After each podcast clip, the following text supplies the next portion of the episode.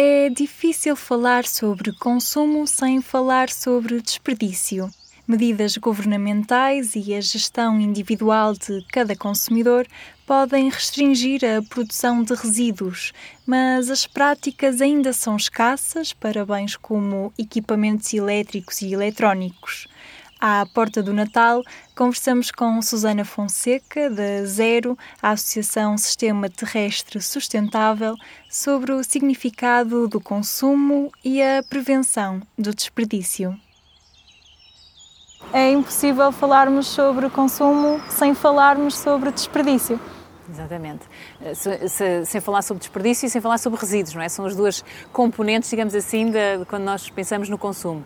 Uh, de facto, do ponto de vista ambiental, esse é um dos grandes impactos. Claro que a produção de tudo aquilo que nós usamos tem um impacto, mas não nos podemos esquecer depois também desde logo, porque há muitos recursos que são uh, utilizados para produzir aquilo que nós usamos, devemos evitar ao máximo o desperdício. Portanto, aquilo que compramos, uh, por exemplo, se for um, um, produto mais durável, um equipamento, uma roupa, etc., devemos tentar que seja de boa qualidade e, e usá-lo durante muito tempo, não é? Tentar, no caso do equipamento eletrónico, tentar reparar no caso de avariar, portanto, aumentar a sua vida útil, porque quanto mais longa for essa vida, também mais, não é, não atenuamos, mas vamos dividindo, digamos assim, o impacto que houve na produção desse, desse produto um, e, portanto, uh, e também exigimos menos novos produtos, isso em termos ambientais é, é, positivo, não é?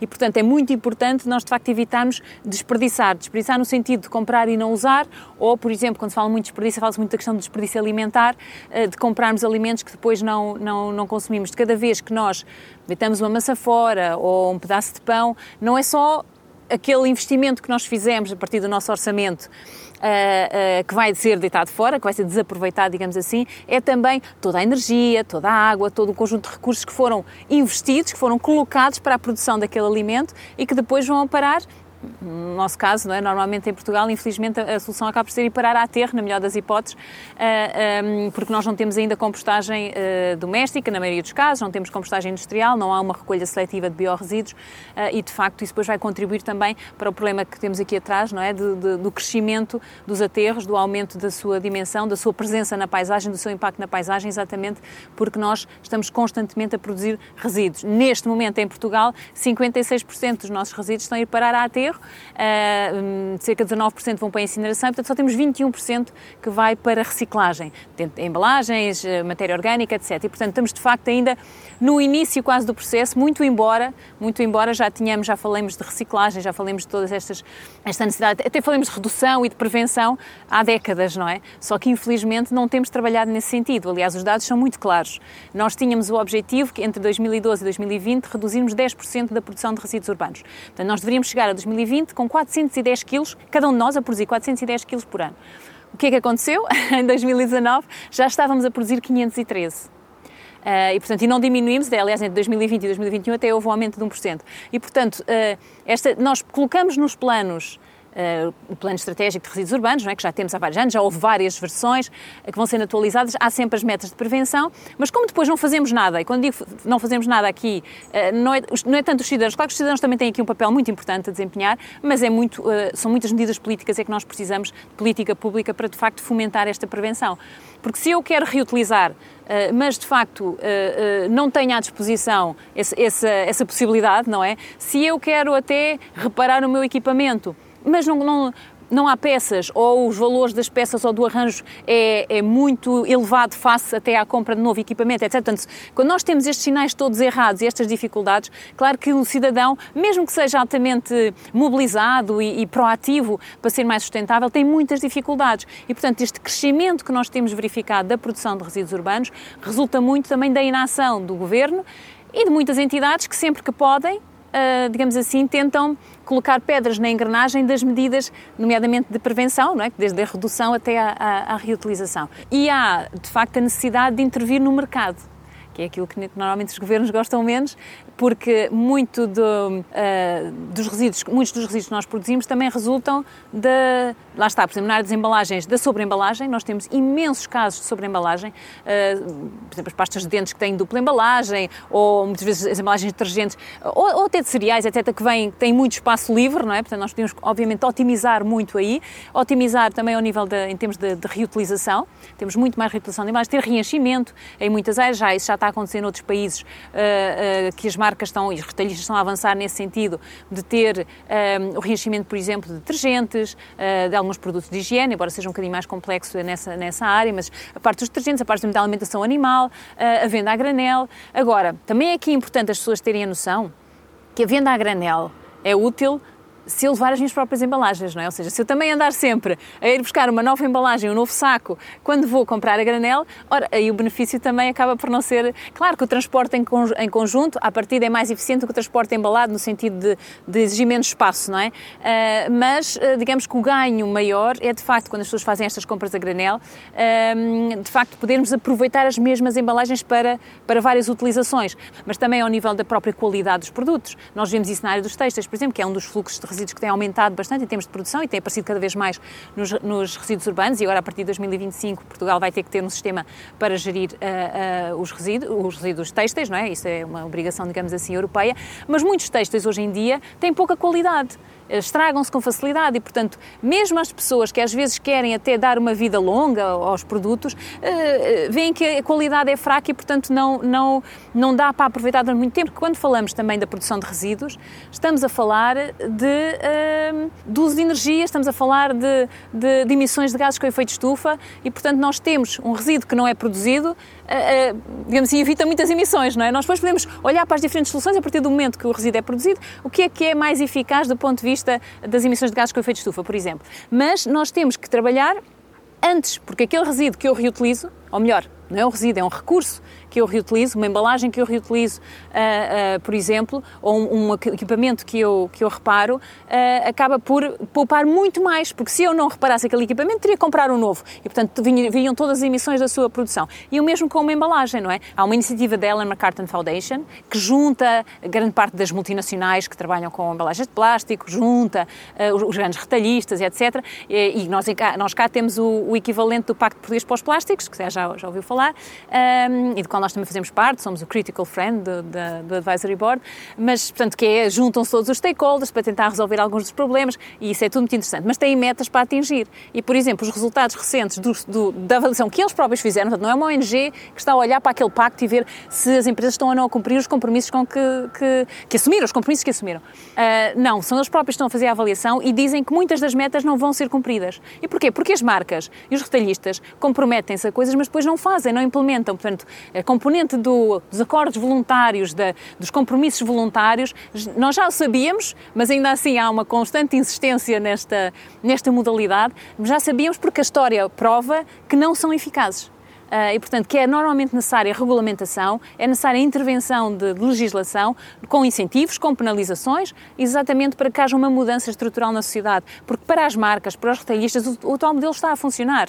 E até podemos dizer, em larga medida, para o consumidor, não é? É-nos criada aquela imagem, através de estratégias de marketing, eh, a imagem, a ideia de que nós precisamos de ter mais eh, qualquer coisa, não é? Portanto, tudo isso está a instigar, ao fim e ao cabo, há aqui uma, um, um circuito, não é? Um, um, ciclo que é relativamente vicioso, uh, em que, que, se autoalimenta, não é? Porque as pessoas depois uh, ficam com a ideia que precisam, portanto, depois vão procurar e depois eles, uh, as marcas oferecem, etc, etc. Portanto, andamos aqui à volta. Devem ser dados os sinais às pessoas, nomeadamente através de, de, de, de colocar taxas em, em, por exemplo, nos sacos de, de plástico, há nos sacos de, de, venda, não é? Portanto, os de caixa, mas nós defendemos isso também para os outros sacos, das frutas, dos legumes, etc., para que as pessoas comecem a levar mais. A questão do takeaway é uma área importante. Temos, felizmente, uma legislação já bastante avançada, eh, até bastante cobiçada por grande parte dos, dos nossos parceiros europeus, na área das ONGs, ehm, porque nós temos, em 2024, entra a obrigatoriedade de todos os estabelecimentos que pronto, servem em takeaway, ou pronto a comer, uh, terem opções reutilizáveis da oferta aos, aos, seus clientes. A oferta, quer dizer, as pessoas poderem levar a embalagem reutilizável. Uh, e até lá temos um caminho,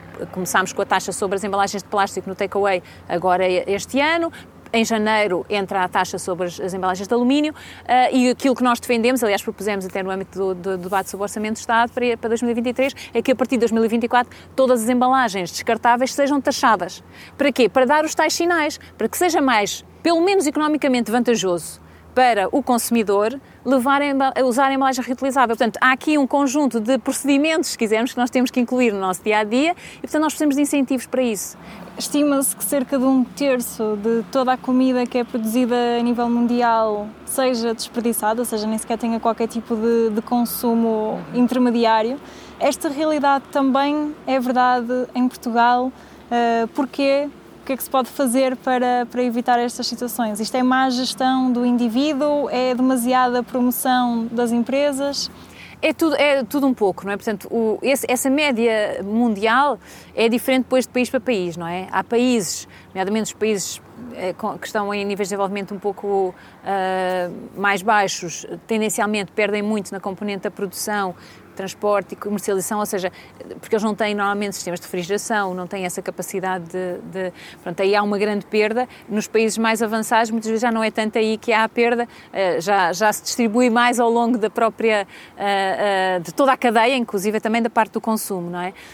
Os números são, são os números na área do desperdício alimentar são, digamos assim, sempre dúbios, não é? Porque depende muito daquilo que se inclui. Porque há números que incluem a componente da, da, da produção, mesmo uh, agrícola, não é? Há números que só incluem depois a fase mais da distribuição consumo, portanto depende muito daquilo que, que, E portanto mais do que olhar para um número específico é termos esta noção do número global que de facto há uma quantidade imensa de, daquilo que é produzido que depois não é aproveitado. E isso é um... É um é, é, é de facto algo que nós temos que alterar porque a alimentação é uma das, dos, um dos setores, uma das áreas onde, quase podemos dizer, há, há um grande impacto ambiental, não é? Uh, seja em termos, precisamente em termos do uso da, água, do uso do solo, uh, do uso de energia. Portanto, qualquer alimento que nós temos em casa exigiu muitos recursos para alistar.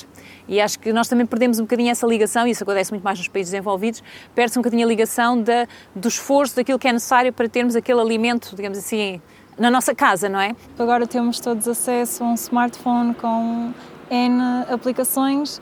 Portanto, isso pode ajudar-me a ser mais consciente na minha escolha ou estar longe, estar em minha casa a fazer essas decisões, ou acabo até por, ao não ver um carrinho cheio, se calhar comprar mais coisas e aumentar o desperdício dessa forma? Uh, como em tudo, há, há aspectos positivos e aspectos negativos não é, desta digitalização também das encomendas. Quer dizer, se eu estou a fazer compras online, eu estou a ver, quando adiciono, eu estou a ver, por exemplo, quanto é que vou pagar no final, não é? Portanto, se eu tiver uma ideia de qual é o orçamento que quero gastar, uh, por aí pode haver aqui algum efeito positivo, que é eu vejo, bom, não posso mesmo ir uh, não posso ceder, não posso levar dois destes, tenho que levar só um. Pronto, e portanto, eh, por aí pode haver até aspectos positivos.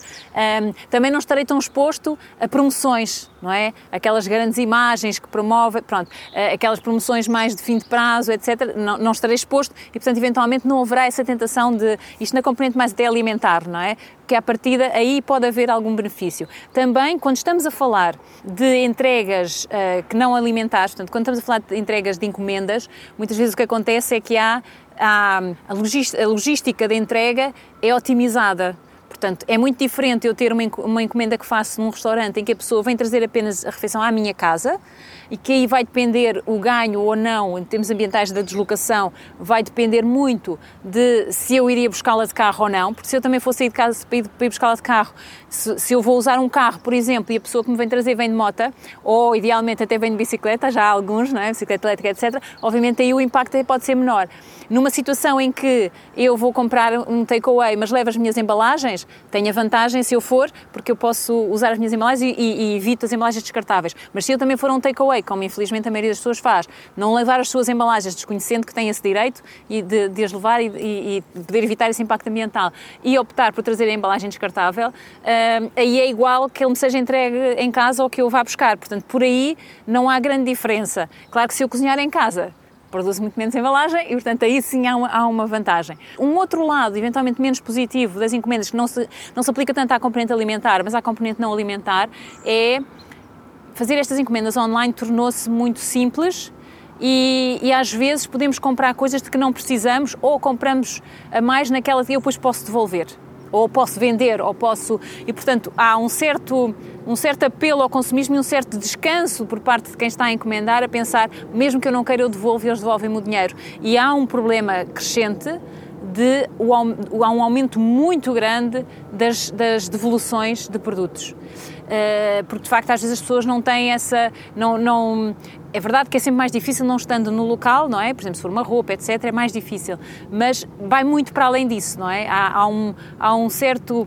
É quase como se uh, quem está do lado de lá a fornecer o produto tivesse a obrigação de eu posso encomendar, vejo o que quer e depois devolvo e eles têm que devolver o dinheiro. Mas não é só isto, porque a relação e o impacto não é só esta relação direta que eu tenho com quem me está a vender, a plataforma online ou o que seja. Não, é que tudo isto tem um enorme impacto ambiental. Eu quando, quando venho trazer coisas, isso tem um impacto. Se eu depois vou devolver, isso tem um outro impacto. E muitas vezes estas devoluções... Hum, algumas delas depois já não entram até em termos de cadeias de, de, de distribuição de novo e, portanto, tornam-se até um resíduo para aquelas marcas, dependendo às vezes das razões que são dadas para, para as devoluções, não é?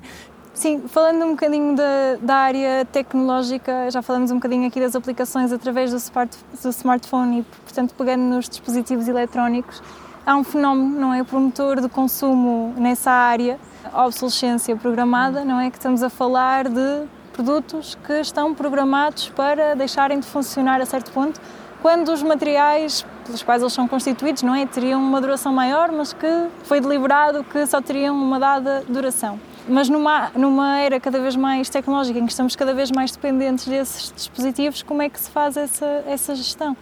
Da perspectiva do cidadão. Claro, em termos de obsolescência prematura, nós preferimos dizer prematura porque a programada implica legalmente, pelo menos foi assim que nos explicaram, que haja uma, uma prova de que houve qualquer coisa que foi feita especificamente, tal programação, para que o equipamento ou, ou, uma peça de roupa ou que seja se estrague rapidamente. Não é? Mas se for uma, uma obsolescência prematura, ou seja, de facto, nós olhamos para aquele equipamento ou para aquela roupa, para aquele objeto e, e, e pensamos, bom, este objeto, a forma como foi construído, podia durar muito mais tempo e não está a durar por causa disto. Portanto, aí já podemos dizer que é uma obsolescência prematura no sentido de isto, isto tem que ser melhorado, melhorar a qualidade para podermos, eh, de facto, usar aquele produto durante mais tempo.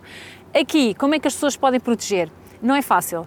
Não é fácil porque uh, não existem, neste momento, instrumentos, exceto em França, para alguns, alguns setores, um, uh, não existe nenhum índice, por exemplo, de reparabilidade ou de, porque, ou de que, que, jogue também com a questão da durabilidade dos produtos, não é? Portanto, a reparabilidade, a durabilidade, a reutilização, portanto, são tudo parâmetros que normalmente não constam da informação que é dada ao consumidor ainda.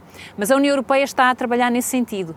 A França já avançou, portanto, a França já tem desde, se não me engano, janeiro de 2021, um índice de reparabilidade um, e que uh, dá em alguns setores, portanto, alguns setores, aí neste caso é da, da, da, eletrónica, dá a informação a um índice, portanto, com, com números, com cores, uh, e que dá a informação ao consumidor se aquele uh, equipamento é mais facilmente reparável ou não, se é mais durável ou não, pronto, dentro dessa lógica, para, para ajudar o consumidor a decidir. Uh, e isso é algo que nós consideramos que é fundamental, no sentido de criar um sistema também para a Europa que dê essa informação ao consumidor, porque senão agora é, torna-se, acaba por ser bastante difícil nós conseguimos perceber se vamos comprar uma televisão de X marca ou de marca Y, qual é que é que vai ser mais durável, qual é que é mais fácil de reparar. Nós não sabemos que essa informação não nos é passada. Não olhar apenas para a obsolescência prematura no caso do, do equipamento eletrónico, por exemplo, na área dos textos, isso também é aplicável com alguma facilidade. Nós temos hoje em dia uh, muitas peças de roupa que, que, se estragam com grande facilidade, começam a abrir buracos, etc. Isso tem a ver com a própria forma como, como os tecidos são tecidos, não é? A própria fibra que é usada e etc. E, portanto, as marcas muitas vezes, para porque estão interessadas em vender muito e não querem grande qualidade, não é? Não estão interessadas na qualidade, e muitas vezes, infelizmente, os consumidores também não estão interessados na qualidade, acabam por um, produzir uh, produtos que rapidamente se estragam. E isso leva depois também a que as pessoas comprem mais e, portanto, alimenta-se o, o, próprio sistema. Uh, e, portanto, desse ponto de vista, uh, é importante que seja, isso seja trabalhado a nível estrutural. Para as pessoas é difícil. Claro que eu posso ir a uma loja e tentar perceber quais são as peças de roupa que são mais resistentes que, que têm fibras que se calhar são mais duráveis, que têm um aspecto mais intemporal, por exemplo, não é? Porque se for uma coisa muito da moda já sabe que uh, não é uma obsolescência prematura, mas acaba por ser culturalmente, é uma obsolescência cultural, se quisermos, não é? Pelo menos para aquelas pessoas. Uh, portanto, há aqui alguns cuidados que nós podemos ter, mas essencialmente quando falamos de obsolescência, ela está muito a nível estrutural. E é aí que a ZER tem trabalhado, e outras organizações felizmente também têm trabalhado, é muito a esse nível para que para o consumidor mais até do que o índice, era que só pudessem entrar no mercado produtos que de facto tivessem um mínimo em termos de durabilidade, uh, de reparabilidade, não é? Uh, porque uh, mesmo os índices obrigam sempre a que as pessoas ponderem várias coisas e depois se tem um índice que é mais reparável, mas é mais, mas é mais caro, será que a pessoa, não é? Portanto, mas se eu, se eu, se eu modelar o mercado a dizer não, abaixo disto não entra nenhum, portanto, estes têm que ter uma determinada pronto, uma determinada durabilidade, etc., uh, isso facilita porque as pessoas depois já sabem que podem comprar o mais caro ou mais barato, mas já dentro jogando com outros fatores. Portanto, reduzimos a complexidade da escolha Uh, de qualquer modo, não estamos ainda aí uh, uh, e já seria bom se tivéssemos o índice de reparabilidade, não é? Como a França tem, já seria muito bom. Regressando aos dispositivos eletrónicos e mesmo ao, ao telemóvel, ao computador, que hoje em dia são objetos que fazem parte do, do dia a dia de, de qualquer pessoa, pelo menos aqui na, na nossa área geográfica. Estes, estes, dispositivos são muito complexos, têm muitos materiais, têm muito, muitos materiais, até inclusive raros, ou que a sua extração requer um grande trabalho, eh, mas a reciclagem e a reutilização é escassa, apesar de serem dispositivos que estão constantemente a serem uh, substituídos pelos seus utilizadores. Sim, de facto, em termos de, de reciclagem, nós. Bem, eu teve vamos começar antes, não é? Ou seja, em termos de equipamento eletrónico, o grande problema. Um dos grandes problemas acaba por ser o facto de eles estarem a ser cada vez mais produzidos numa lógica de até dificultar muitas vezes a reparação. Uh, portanto, não terem grande qualidade, porque, porque a ideia é, e, a estratégia de marketing passa muito por aí, que é estarmos sempre a vender coisas novas, as tais necessidades, criar as necessidades das pessoas que precisam de qualquer coisa uh, novo, uh, e portanto a ideia não é, digamos assim, não faz parte do modelo de negócio das grandes marcas a parte da reparação ter as peças disponíveis, etc. Aliás, a própria rapidez com que nós estamos constantemente a produzir mais inovação, não é? E a introduzir coisas novas no mercado, dificulta muito uh, esta, esta componente até de ter peças disponíveis, não é? Porque se eu tenho 200 modelos, ou se todos os anos lanço, sei lá, eu não sei quantos, quantos modelos são lançados, não, não, mas são muitos modelos, não é? Uh, numa marca, só uma marca, portanto depois tenho que guardar muitos anos aquelas peças de todas as, partes do equipamento para poder ser reparado no caso de, de haver alguma avaria, não é? E portanto o, o, modelo atual como está não está a facilitar este, este caminho e, e as marcas não vão lá. Portanto, não vão fazer nada sozinhas. Elas o que fazem normalmente é evitar que os governos atuem. É, é, assim, a principal atuação das grandes marcas tem, tem, é, normalmente é nesse, é nesse sentido, não é, não, é, não é de alterar os seus modelos de negócio. E, portanto, a esse nível é de facto muito importante que haja um trabalho por parte dos governos no sentido de destes equipamentos serem de base mais reparáveis, reutilizáveis, hum, hum, atualizáveis que é um aspecto muito importante, que era tentarmos ter cada vez mais componentes modulares, em que, por exemplo, se eu quiser mudar uma câmara, Uh, eu mudo, mas não tenho que mudar toda, todo o, o, equipamento. Não é fácil, porque, como digo, a evolução é muito grande, mas nós temos todos que nos juntar neste esforço, porque uh, pode-nos parecer tudo impossível, mas nós estamos todos a caminhar, digamos assim, para um, para um buraco negro, não é? Com, com a postura que temos tido em termos de destruição do planeta e, e do planeta, quer dizer, das condições que o planeta nos oferece para ter eh, qualidade de vida. Um, e, portanto, temos todos que nos mobilizar de forma muito mais intensa para encontrar as soluções, porque não, não, não é fazer um bocadinho ao lado, não é a reciclagem que vai resolver o problema do equipamento eletrónico. Pronto, isto para ser, para já em Portugal, a reciclagem do equipamento eletrónico está muito mal. Uh, os níveis de recolha são muito baixos, a meta não foi cumprida nem de perto nem de longe.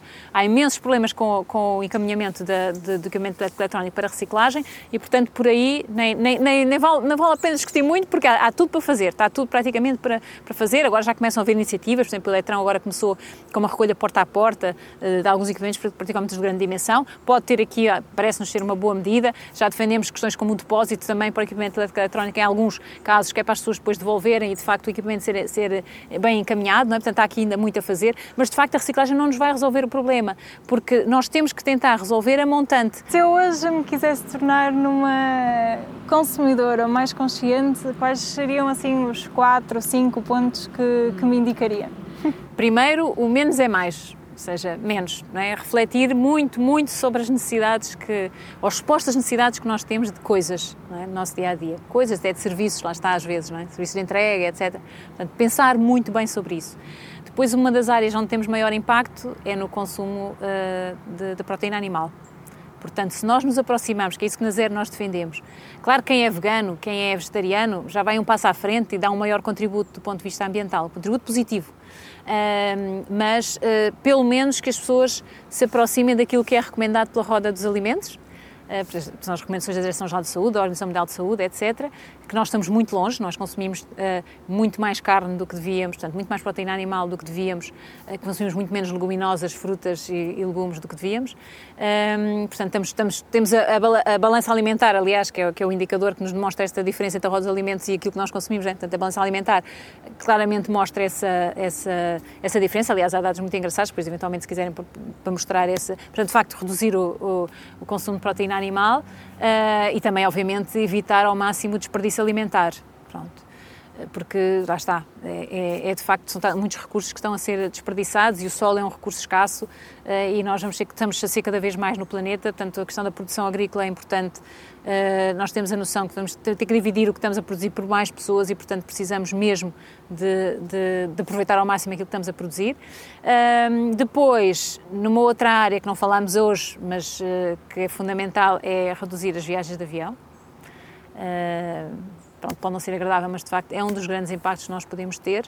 Pronto, e depois tudo o que é as nossas deslocações, tentar fazer eh, antes por, eh, por, pronto, lá está, ou por modos suaves, a pé, de bicicleta, trotinete, ou usando transportes públicos, evitar ao máximo também utilizar o carro só usar mesmo nasquelas situações muito extremas. E essas recomendações também servem para o Natal? ah, para o Natal, claramente, sim, principalmente o, o, o menos é mais. Porque, eh, por exemplo, no Natal, uma das coisas que que nós aconselhamos sempre é que as pessoas façam as suas prendas. Há, tanta, há, há, tantas coisas, há muitas ideias na internet, não lá vamos nós para o digital, lá vamos nós usar a nuvem, mas, mas na internet há tantas ideias interessantes, mas tantas, uh, no Natal e noutras ocasiões, para oferecer prendas, que nós de facto não temos a necessidade. Eu sei que às vezes as pessoas não têm tempo ou não têm criatividade, mas há coisas que de facto são tão simples e são tão boas. Por exemplo, é muito fácil fazer um saco, oferecer um saco de, de asas com uma t-shirt uh, antiga que já não se use e, e, é muito simples. Portanto, estas essas, estas soluções muitas vezes estão, estão são fáceis, ou até uns bombons, uns, umas bolachinhas, uma coisa que pode fazer até com as crianças, etc. Um, é muito mais interessante darmos assim estas prendas uh, do que estarmos propriamente a gastarmos uh, rios de dinheiro, como agora vi quando foi aquelas campanhas dos brinquedos nos supermercados, as pessoas levam plástico e plástico quantidade. E depois muitas vezes, eu também tenho uma filha que agora já não, não brinca com brinquedos, mas brincou e, e nós sabemos como aquilo é, um, é, é excessivo não é? A forma, a quantidade de coisas que recebe uh, e que depois muitas vezes acaba por não valorizar uma parte delas. E portanto, e tudo isto é consumo, tudo isto acaba por ter também um impacto ambiental. Portanto, pensar muito melhor nas prendas, para já não, não, não dá prendas, não sei que elas sejam necessárias, que é uma coisa que nós fazemos na nossa família. Nós andamos prendas a toda a gente. Não é? Uh, só as crianças que recebem prendas. Nós, se quisermos dar umas prendas, lá está. É um cartão, é, um, é umas bolachinhas, é um, uma coisa assim mais pessoal. Uh, ou uma coisa mais local. Pronto, tentar que as próprias prendas tenham algum significado, não é dar a prenda só por dar, porque tem que ser. Não é? Olha, é mais uma na lista, temos que comprar. Não, tentar dar-lhe aqui um outro significado, porque o Natal, independentemente se a pessoa é religiosa ou não, é um, tem outro significado, não é? Mesmo para quem não é religioso, um, é, pode ter o significado de estar com a família, da partilha, etc. Mas estar com a família e a partilha tem muito pouco a ver com prendas uh, que vêm, às vezes, do outro lado do mundo, não é? Podem ter a ver em alguns casos, não é? Mas não, não sempre, e, e é de facto importante nós, nós começarmos também a questionar um bocadinho isso e, e, planear bem o Natal, porque não só nas prendas, por exemplo, na alimentação, há muito desperdício alimentar durante o Natal. Portanto, se vai reunir a família, combinar quem traz o quê. Há sempre excesso, pronto. Natal também se tem excesso, quase que não é Natal, não é? Já sabemos isso. Mas tentar combinar, não, não repetir, não trazerem todos rabanadas, não trazerem todos filhosos, quer dizer, se um traz filhosos, quer o outro vai trazer uns bombons ou vai trazer. Pronto, e acabamos por ter um, um menos desperdício alimentar, depois não embalar as prendas, ou usar, por exemplo, papel de jornal, ou, ou outras soluções, ou até sacos que tenha em casa, não é? Outros sacos. Pronto, tentar evitar também esses, esses gastos. Eu sei que os papéis de Natal, eu adoro o Natal, os papéis de Natal são super atrativos, até, até se comprar, até se embrulhar, uh, mas, mas temos, temos mesmo que. Porque senão nós nunca vamos conseguir atacar problemas de alterações climáticas. É tudo isto que contribui para a situação em que nós estamos hoje. Temos alterações climáticas, de perda de biodiversidade, de poluição, etc. Todas estas nossas ações de consumo contribuem. Nós temos de ter uma parte destas ações, porque somos consumidores, não é? Digamos assim, na, na cadeia eh, natural nós somos consumidores, então nós temos sempre que consumir, mas temos é consumir menos e de forma muito mais consciente e e com significado, não é? Com responsabilidade e com significado. Obrigada por ter ficado connosco. Veja o episódio Biosfera completo sobre a logística do consumo na RTP Play. Até para a semana para o novo podcast Biosfera. Na próxima semana teremos novo podcast. Siga-nos no Instagram e acompanhe as novas reportagens do Biosfera no Facebook.